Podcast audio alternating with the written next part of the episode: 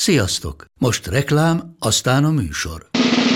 A műsor, valamint az élményekkel teli utazások, személyre szabott ajánlatok és állandó kedvezmények támogatója a Mollmove hűségprogram. Nyisd meg a Mollmove appot, a profilodba belépve add meg a Sport TV promóciós kódot, és tankolj Mollmove és Evo Plus üzemanyagjainkból 15 forint per liter kedvezménnyel. Ne feledd, a Sport TV promókóddal most még jobban megéri Mollmove tagnak lenni. Vége a reklámnak, jön a műsor.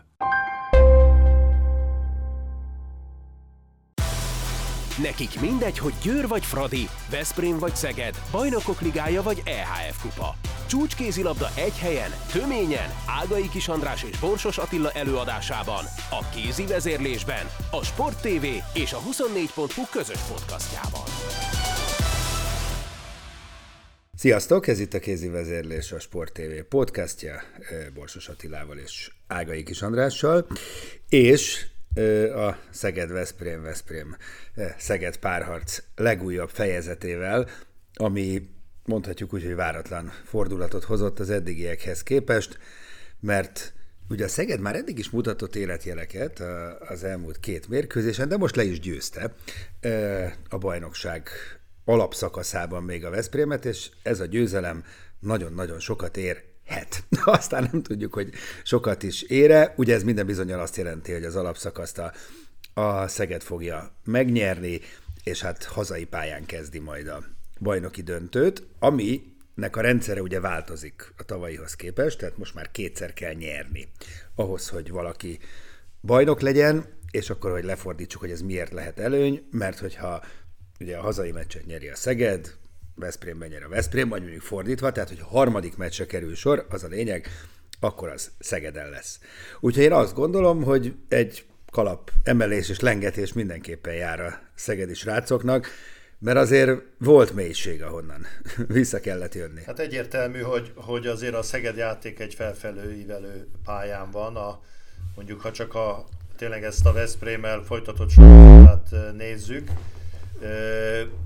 meccsről meccsre egyre jobban játszanak, és ráadásul most ezen a meccsen az is hozzájárult a győzelmükhöz szerintem, hogy az eddig lejátszott mérkőzéseken közül talán most játszott a leggyengébben viszont a Veszprém, és ez a kettő együtt már azért meghozta a sikert a szegedieknek, és azt hiszem, hogy a Rosta Mikinek az analízise az elég jól lefedi azt, ami történt ezen a mérkőzésen. Olvastam egy riportot vele, hogy tulajdonképpen nem csináltak semmi újat, vagy nem volt más taktikájuk, mint eddig, csak egyszerűen kevesebbet hibáztak, kevesebb eladott labda volt, mert a Szeged játékát nem csak a Veszprém ellen, hanem a BL-ben a mérkőzéseken, amikor vesztettek, általában azt pecsételte meg, hogy játszanak, és akkor egyszer csak jön egy holdpont, 5-10 perc, attól függ, hogy éppen mennyi,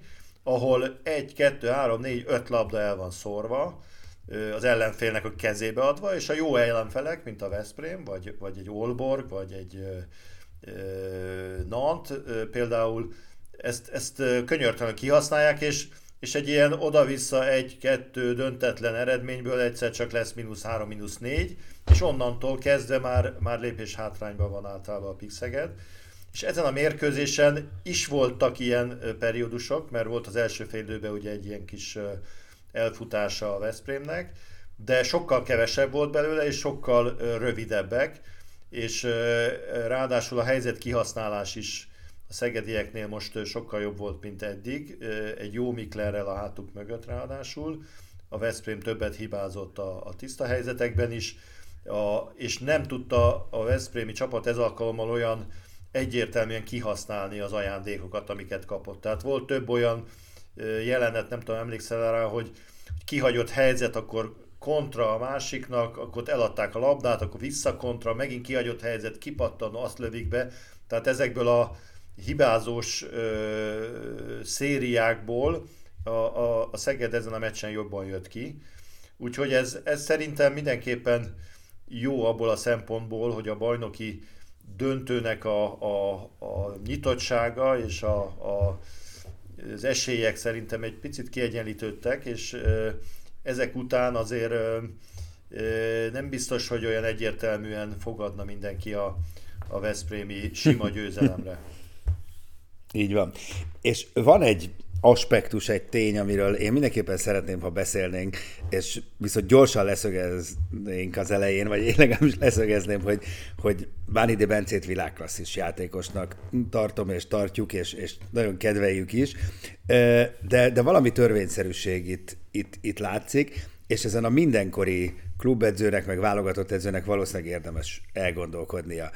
Ugye rendeztünk egy Európa-bajnokságot most már lassan 2 évvel ezelőtt, ahol csúnyán leszerepeltünk, de egy meccset meg tudtunk azért nyerni, amin Bence pontsérülés miatt nem tudott játszani.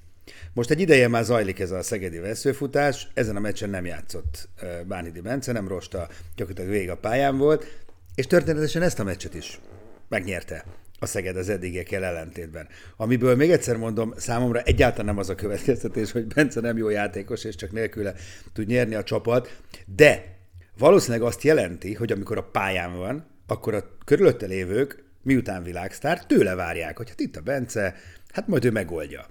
És hát egyrészt nem mindig tudja megoldani, meg az ellenfelek is figyelnek rá, úgyhogy lehet, hogy ezt egy kicsit, jobban szem előtt kell tartani, és lehet, hogy Pásztor is most már máshogy fog meccselni mondjuk a következő hátralévő találkozókon, mert azért ezt nem lehet nem észrevenni, hogy itt van valamiféle törvényszerűség, szerintem legalábbis. Én úgy látom, hogy ez a törvényszerűség ez abban rejlik, hogy a nem 100%-os egészségi, meg fizikai állapotban levő Bánhidi Bence nem tudja azt a hozzáadott értéket adni a csapathoz, amit egyébként, amikor fénykorában volt, idézőjelben nyilván azért eznek még nincs vége, tehát nem egy idős játékos, de amikor a legjobb formában volt és sorba nyerte a Szeged, meg a válogatott is a meccseket az ő kiváló játékának köszönhetően, ezt ő akkor tudja nyújtani, amikor 100%-osan egészséges és jó erőben van, és lebirkózza az embereket maga körül.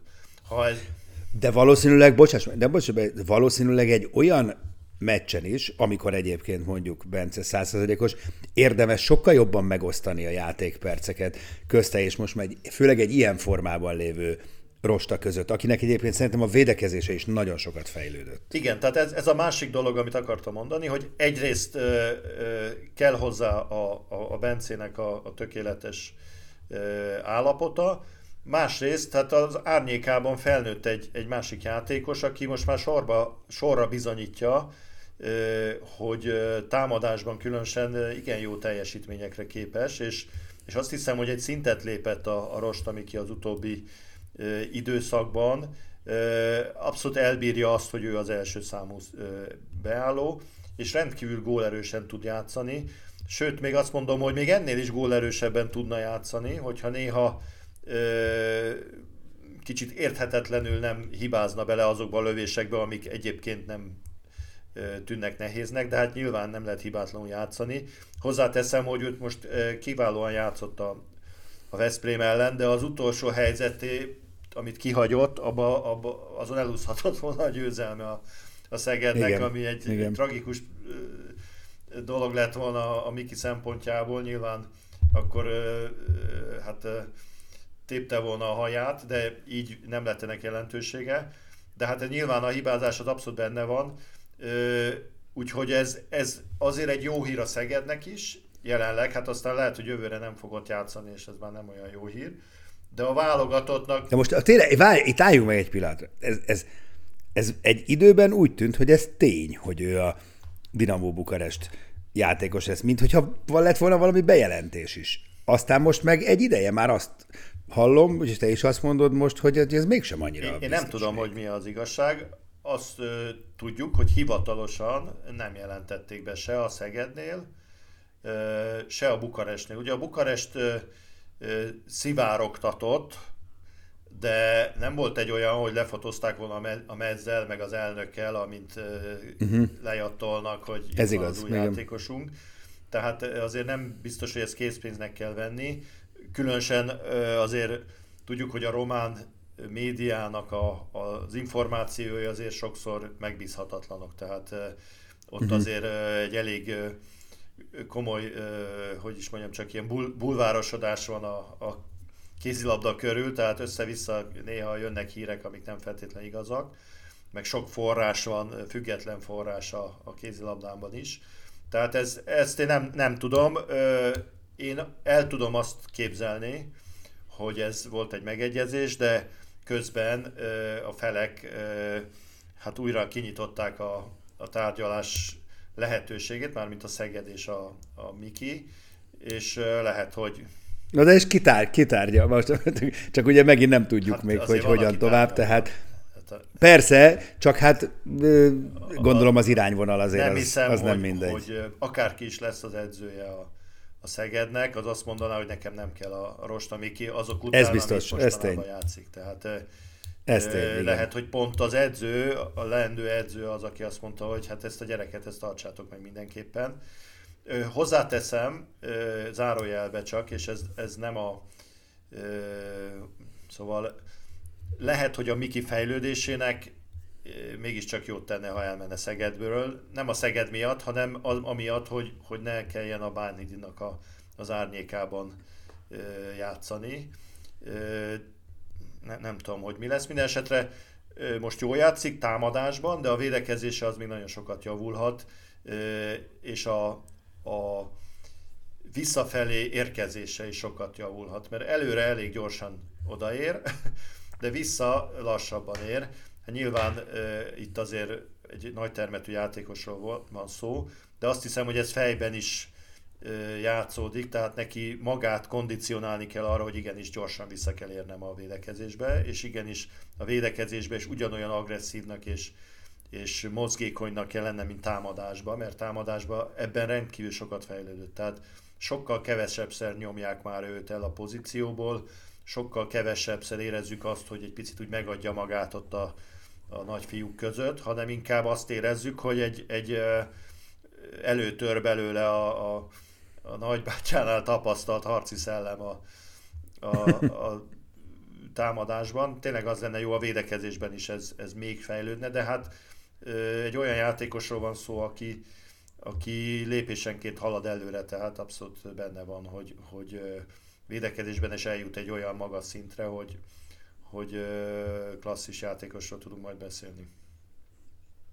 Legyen így. Na, lényeg, hogy a Szeged behúzta ezt a meccset, és ahogy mondtad, igen, itt könnyen lehet, hogy nagyon-nagyon izgalmas bajnoki döntő elé nézünk, ami a semleges szurkolóknak mindenképpen jó hír, ugye a veszprémieknek meg a szegedieknek jó-e, azt nem tudom majd. A győztes utólag biztos az, hogy jó. Azt még hozzátenném a Veszprém oldaláról, hogy nyilván, tehát látszott rajtuk, hogy nem akarják ezt a meccset elveszteni, mert presztízs nekik is, és azért nem mindegy, hogy az a bizonyos harmadik meccs, ha lesz, akkor az hol fog lezajlódni. Hát ez az.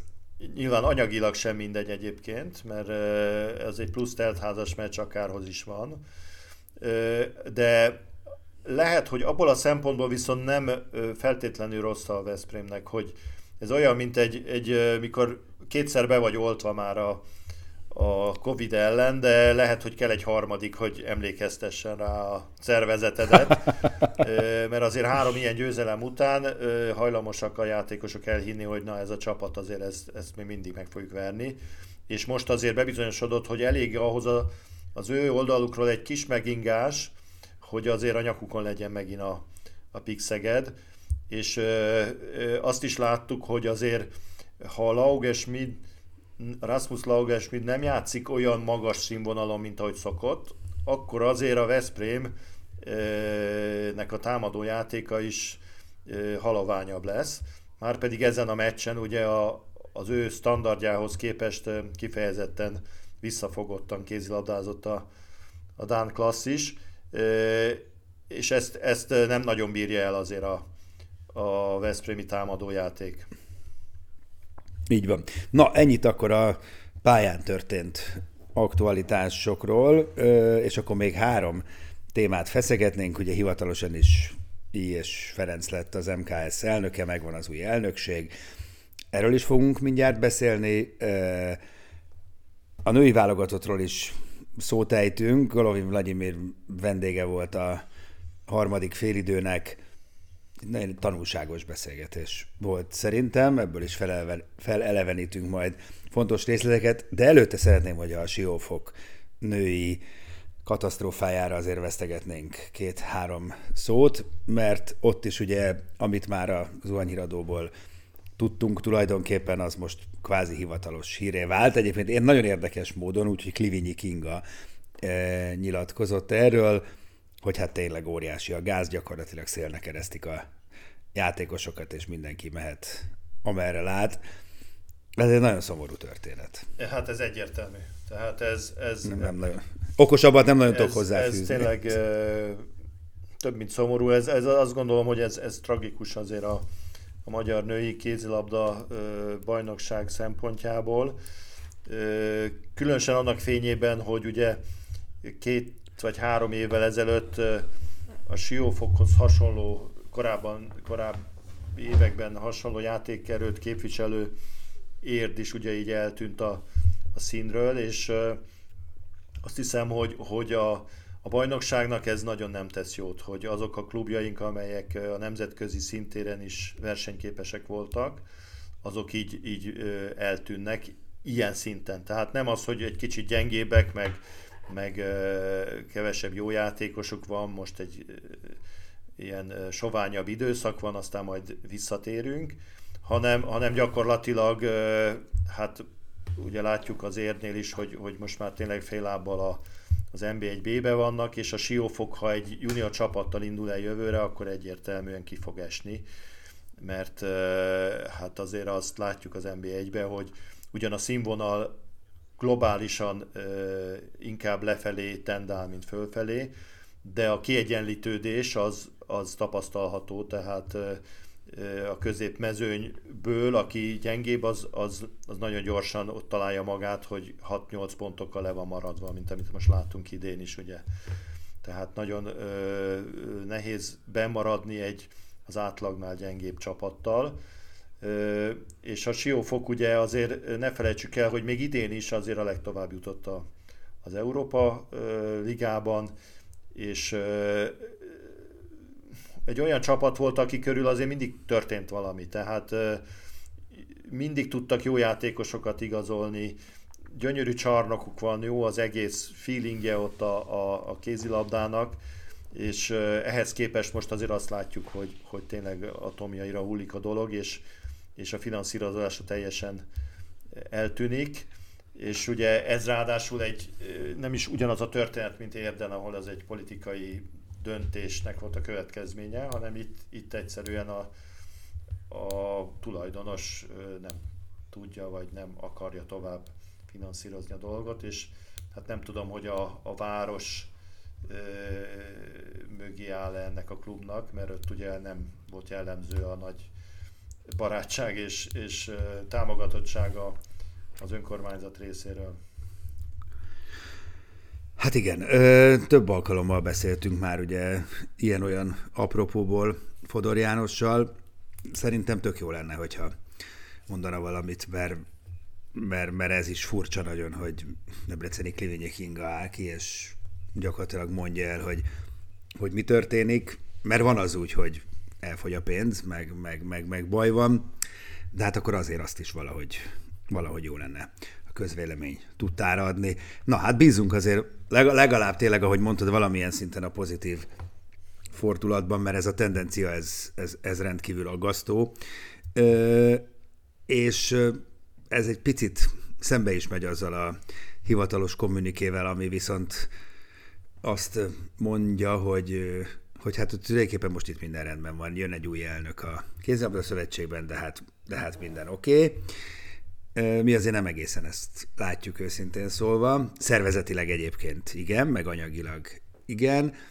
Egyébként azért elég komoly problémák vannak, és én azt gondolom, hogy ezt valahol ezt Ilyés Feci is tudja a lelke mélyén. Azt nem tudom, hogy pontosan tudja, hogy mit vállalt, meg hogy fogja ő ezt gatyába rázni, de szurkolunk neki ezzel, én legalábbis nagyon. Nyilvánvaló, hogy mindenkinek az lenne a jó a magyar kézilabdában, hogyha felfelévelő pályán maradna a sportág. Felévő pályára kerülni. Igen, tehát jobb lenne minden. Valóban, hogy is mondjam, az egy kicsit a félelmem, hogy gatyába kell rázni dolgokat, de melyik gatyába mit? Tehát itt szerintem több olyan kérdés is van, amit rendezni kéne, vagy nem is rendezni, nem az a jó szó rá, hanem amit meg kéne nézni, hogy hol romlott el. Az egyik ilyen egyébként az a bajnokságnak a színvonala, különösen a nőinek, és az a fajta lefelé nivellálódás, amit látunk a csapatoknál, tehát nem a Fradihoz, meg a Győrhöz, meg mondjuk a Debrecenhez húznak a csapatok, egy-kettő talán, hanem inkább lefelé, ami azt jelenti, hogy az általános színvonal csökkent, és azért őszintén szólva, ha megnézzük a játékos kereteit a csapatoknak, akkor azért megállapíthatjuk, hogy olyan játékosok is, hát nem akarok senkit megsérteni, de jó játékosnak számítanak, akik azért egy pár éve hát nem tűntek annak. Tehát mondjuk így különösen a külföldi, de a magyar játékosok, jó játékosoknak a száma az szerintem nem elégséges a magyar bajnokságban. A másik terület, amit egyébként az Ilyés Feci meg is említett a nyilatkozataiban, hogy az utánpótlás, csak az utánpótlásnak a gatyába rázása, azt nem tudom, hogy hol fogja elindítani. Tehát ugye azt mondani, hogy a magyar utánpótlás képzés nem jó, azért így globálisan ezt nem lehet mondani, mert azért egy csomó eredményt elérünk, meg egy csomó országból irigykedve néznek ránk, a rendszerünkre, meg a feltételekre. Igen. Leginkább a feltételekre. Nem, sok dologban jók vagyunk, csak egy dologban nem vagyunk biztosan jók, hogy az utánpótlásból a felnőtt mezőnybe való átvitele a játékosoknak vagy játéktudásban nem elégséges, vagy fejben nem elégséges, vagy taktikával, vagy valamiben nem elégséges. Na, de a kiválasztásban sem vagyunk jók. Hát itt ez... És azért, hogy nagyon egy mondatban összefoglalva, szerintem egy valami, az ténykérdés, és talán már senki nem vitatja. Azt gondolom, hogy a legnagyobb probléma ott van, hogy utánpótlás szinten csapatokban és eredményekben gondolkodunk, ahelyett, hogy egyénekben, meg posztokban gondolkodnánk. Itt valóban azt gondolom, hogy egy radikális szemléletváltás kell. Igen, tehát igen, de hát az a baj, és ezért mondom, hogy nem tudom, hogy honnan fog ennek nekifogni az új elnök. Én sem tudom, hogy hogyan, csak ez a lényeg. Azt mondani, hogy innentől kezdve nem számítanak a válogatottaknak, mármint az utánpótlás válogatottnak az eredményei, mert azt szeretnénk látni, hogy jó játékosok kerüljenek ki. Ez egy ugyanolyan hiba lenne. Tudnélik, van egyfajta elvárás, amit teljesíteni kell az utánpótlásba, és azt csak abba tudod, azért nem csak abba, de abba azért jól tudod mérni, hogy 18-ak vagyunk a junior EB-n is, mint a felnőttön, vagy ott legalább jók vagyunk. Tehát azt nem szabad elengedni, hogy versenyképes csapatunk legyen, azért, hogy esetleg egy vagy két játékosra azt mondjuk, hogy ezt kitermeltük, de nem biztos, hogy kitermeled, mert ugyanúgy lehet, hogy nem lesz versenyképes játékosunk, és még az eredményei sem lesznek jók. Tehát itt azt mondani, hogy innentől kezdve nem számít, hogy milyek az eredmények, ez is egy veszélyes dolog. Várjál csak, Peti, most ne sarkosan fogalmazol, nyilván minden véglet rossz. Tehát ez természetesen, ebben igazad van, de a balanszot meg kell találni, de a hangsúlyt oda kell tenni. Tehát most engem kérdezel, és teljesen mindegy, hogy 14-ek vagyunk. Tényleg az a lényeg, hogy jöjjön ki ez a 3-4 játékos abból a korosztályból, akik aztán világszínvonalú kézilabdázók lehetnek. Biztos nagyon klassz dobogóra állni, meg ott lenni a környékén, de voltaképpen ez egy folyamat része, és ha a folyamatnak azon az állomásán éppen nincs eredmény, akkor nincs eredmény. Ha van, teljesen igazad van, igen, az nagyon jó. Csak azt hidd el nekem, hogy ez nem egy ilyen döntés kérdése. Tehát ezt elhiszem, abszolút. Sőt, így is gondolom. Az utánpótlásban, különösen nem a válogatottak körül, aki azt mondja, hogy én nem szeretném, hogy válogatott későbbi válogatott játékosokat neveljek, hanem azt szeretném, hogy junior világbajnok legyen. Tehát ez nem így vetődik föl. Azt szeretnék, hogy mind a kettő legyen, hogy utána a kikerülő játékos továbbfejledjen, de érjünk el jó eredményeket is. És a kettő nem üti egymást feltétlenül.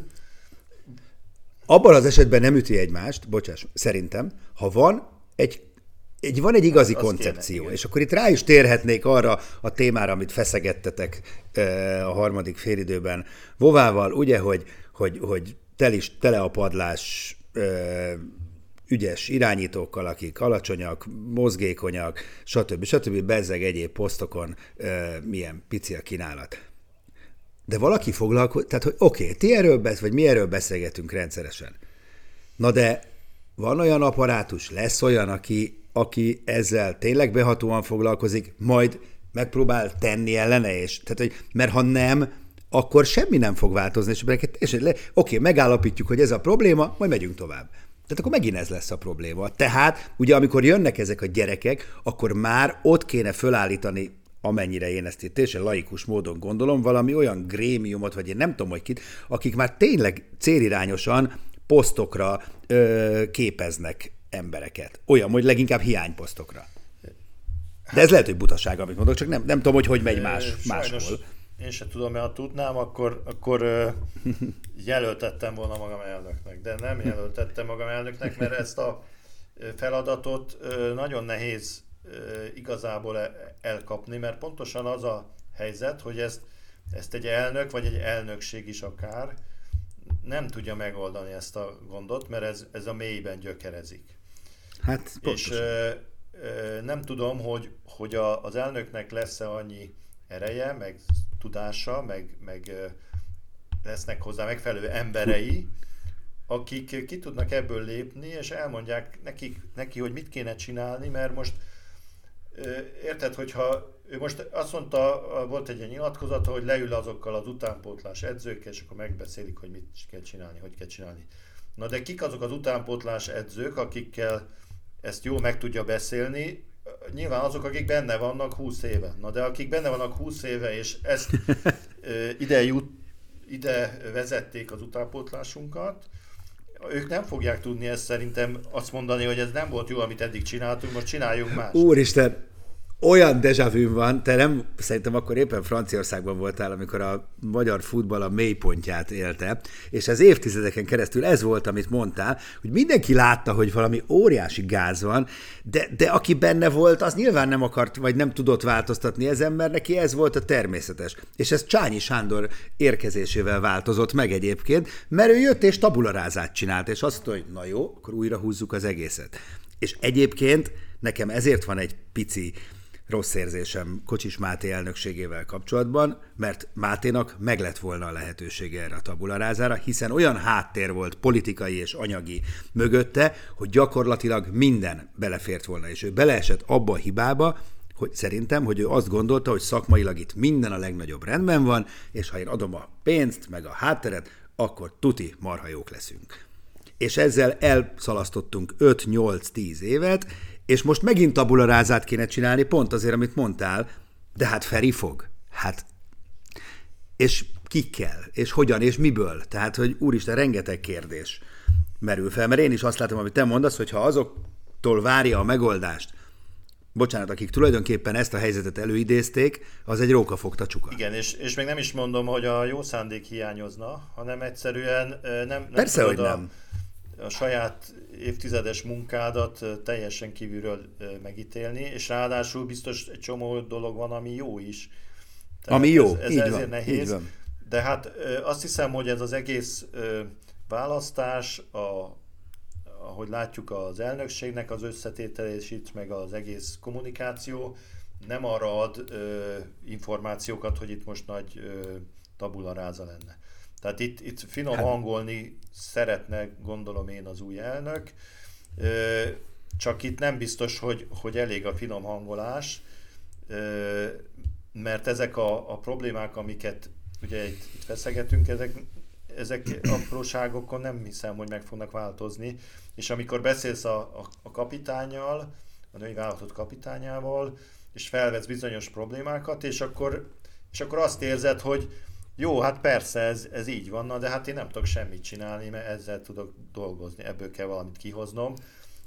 Ami azt igazolja vissza nekem, hogy ahhoz, hogy ez tényleg sokkal jobb legyen, ahhoz radikálisan bizonyos dolgokat máshogy kéne csinálnunk.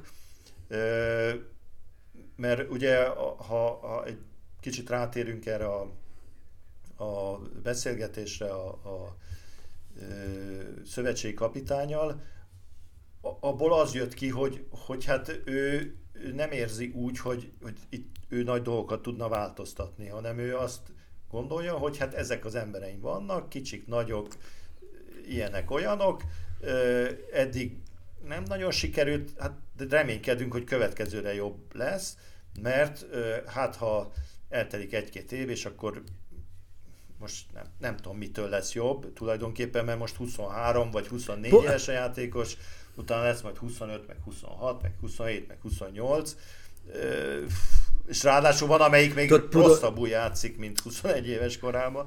Tehát nem tudom, hogy ha azt gondoljuk, hogy minden jó, amit csinálunk, csak egy picit jobban kell, akkor majd itt meg fogjuk verni a jó csapatokat, és a 10x helyről előre lépünk a 6-ra.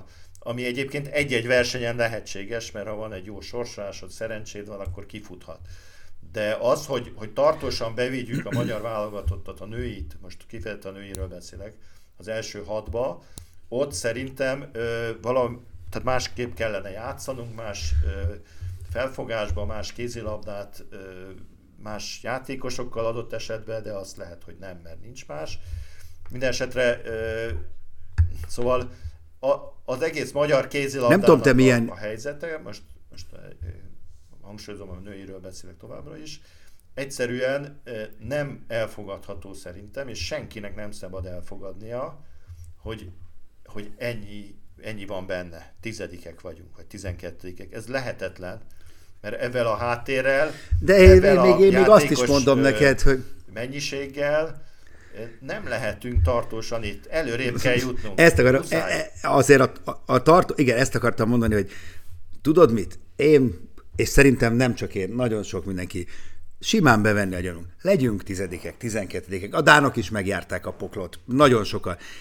Ha látnám azt, vagy érezném, és főleg, tehát tulajdonképpen most meg tudtam fogalmazni, tehát az volt számomra a szomorú, nem tudok jobb kifejezést használni ennek az egész beszélgetésnek az attitűdje, hogy az volt az érzésem, hogy ott ül Vova, mint egy kívülálló, és konstatálja a tényt, hogy igen, hát nektek ebben is igazatok van, abban is ez van, igen, ez is probléma, az is probléma, de egy pillanatig nem éreztem azt, hogy ő tudja, hogy ez hogy leszünk majd 3 év múlva 6-ok vagy 7-ek, hogy mi az oda vezető út, amit majd ő, mint stratéga, mint kapitány kidülesztett mellel, mutatva az irányt, oda viszi a válogatottat. Hát ebből semmit az ég adta világon. Nem éreztem, hanem egy kicsit megtört, szomorú embert láttam, aki konstatálja, hogy hát ez van, és hogy jobban kéne védekezni.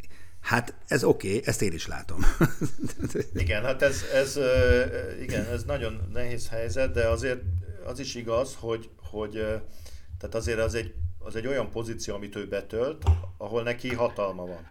Tehát ő azért, hogy is mondjam, felelősséggel és erővel van ellátva, hogy esetleg megváltoztasson dolgokat, meg másképp menjen a dolog. Tehát neki nem szabad ezt ennyire elfogadni, hogy hát ez így van, és akkor hát reméljük legközelebb egy kicsit jobbak vagyunk, meg jön az átsik, meg a másik is, és akkor pont nem lesz sérült mindenki, de az ellenfélnél igen, és akkor egyel majd megverjük őket, és akkor bejutunk a 8-ba, kijutunk talán az olimpiára, mert végül is kijutottunk múltkor is úgy, hogy hát azért nem feltétlenül volt az egyértelmű, hogy nekünk ott a helyünk az olimpián, abból a szempontból ugye, hogy egy EB 7. hely, vagy 6., vagy nem emlékszem, vagy hanyadik, meg egy covidos olimpiai selejtező, amit itthon tudtunk rendezni, egy szerbeket kellett megvernünk, akik nem voltak éppen a csúcs formájukban, tehát sok minden kellett hozzá, hogy ez így legyen, és nem feltétlenül az, hogy azt mondtuk, hogy Hát persze, hogy kijutunk, mert nekünk olyan erős csapatunk van, hogy lehetetlen, hogy ne legyünk ott az első 8-ba a világon. És most ugye azt mondja az új elnök, hogy hát reménykedünk benne, hogy a következő világbajnokságon ott leszünk az első 8-ba, és játszhatunk a selejtezőn. Hát igen. Szóval ennél lehet... Reménykedünk.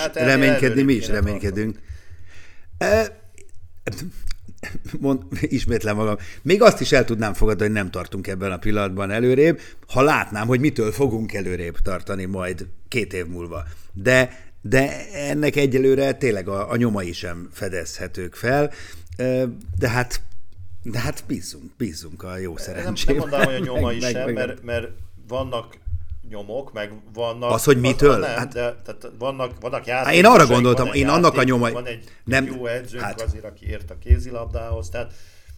Nem ezt volt, de már azt mondtam, hogy annak a nyomai, tehát a koncepciónak a nyomai, az átgondolt, kitervelt, a játékosok termetére, stílusára szabott koncepciónak nem látom a nyomait, hogy ez így és így és így, mint egy üzleti terv. Én azt gondolom, hogy egy válogatottat, egy csapatot, azt nagyjából úgy lehet irányítani, mint egy vállalatot. Ami van egy üzleti tervem, hogy honnan, hova jutok el, hát milyen szakaszokkal, stb.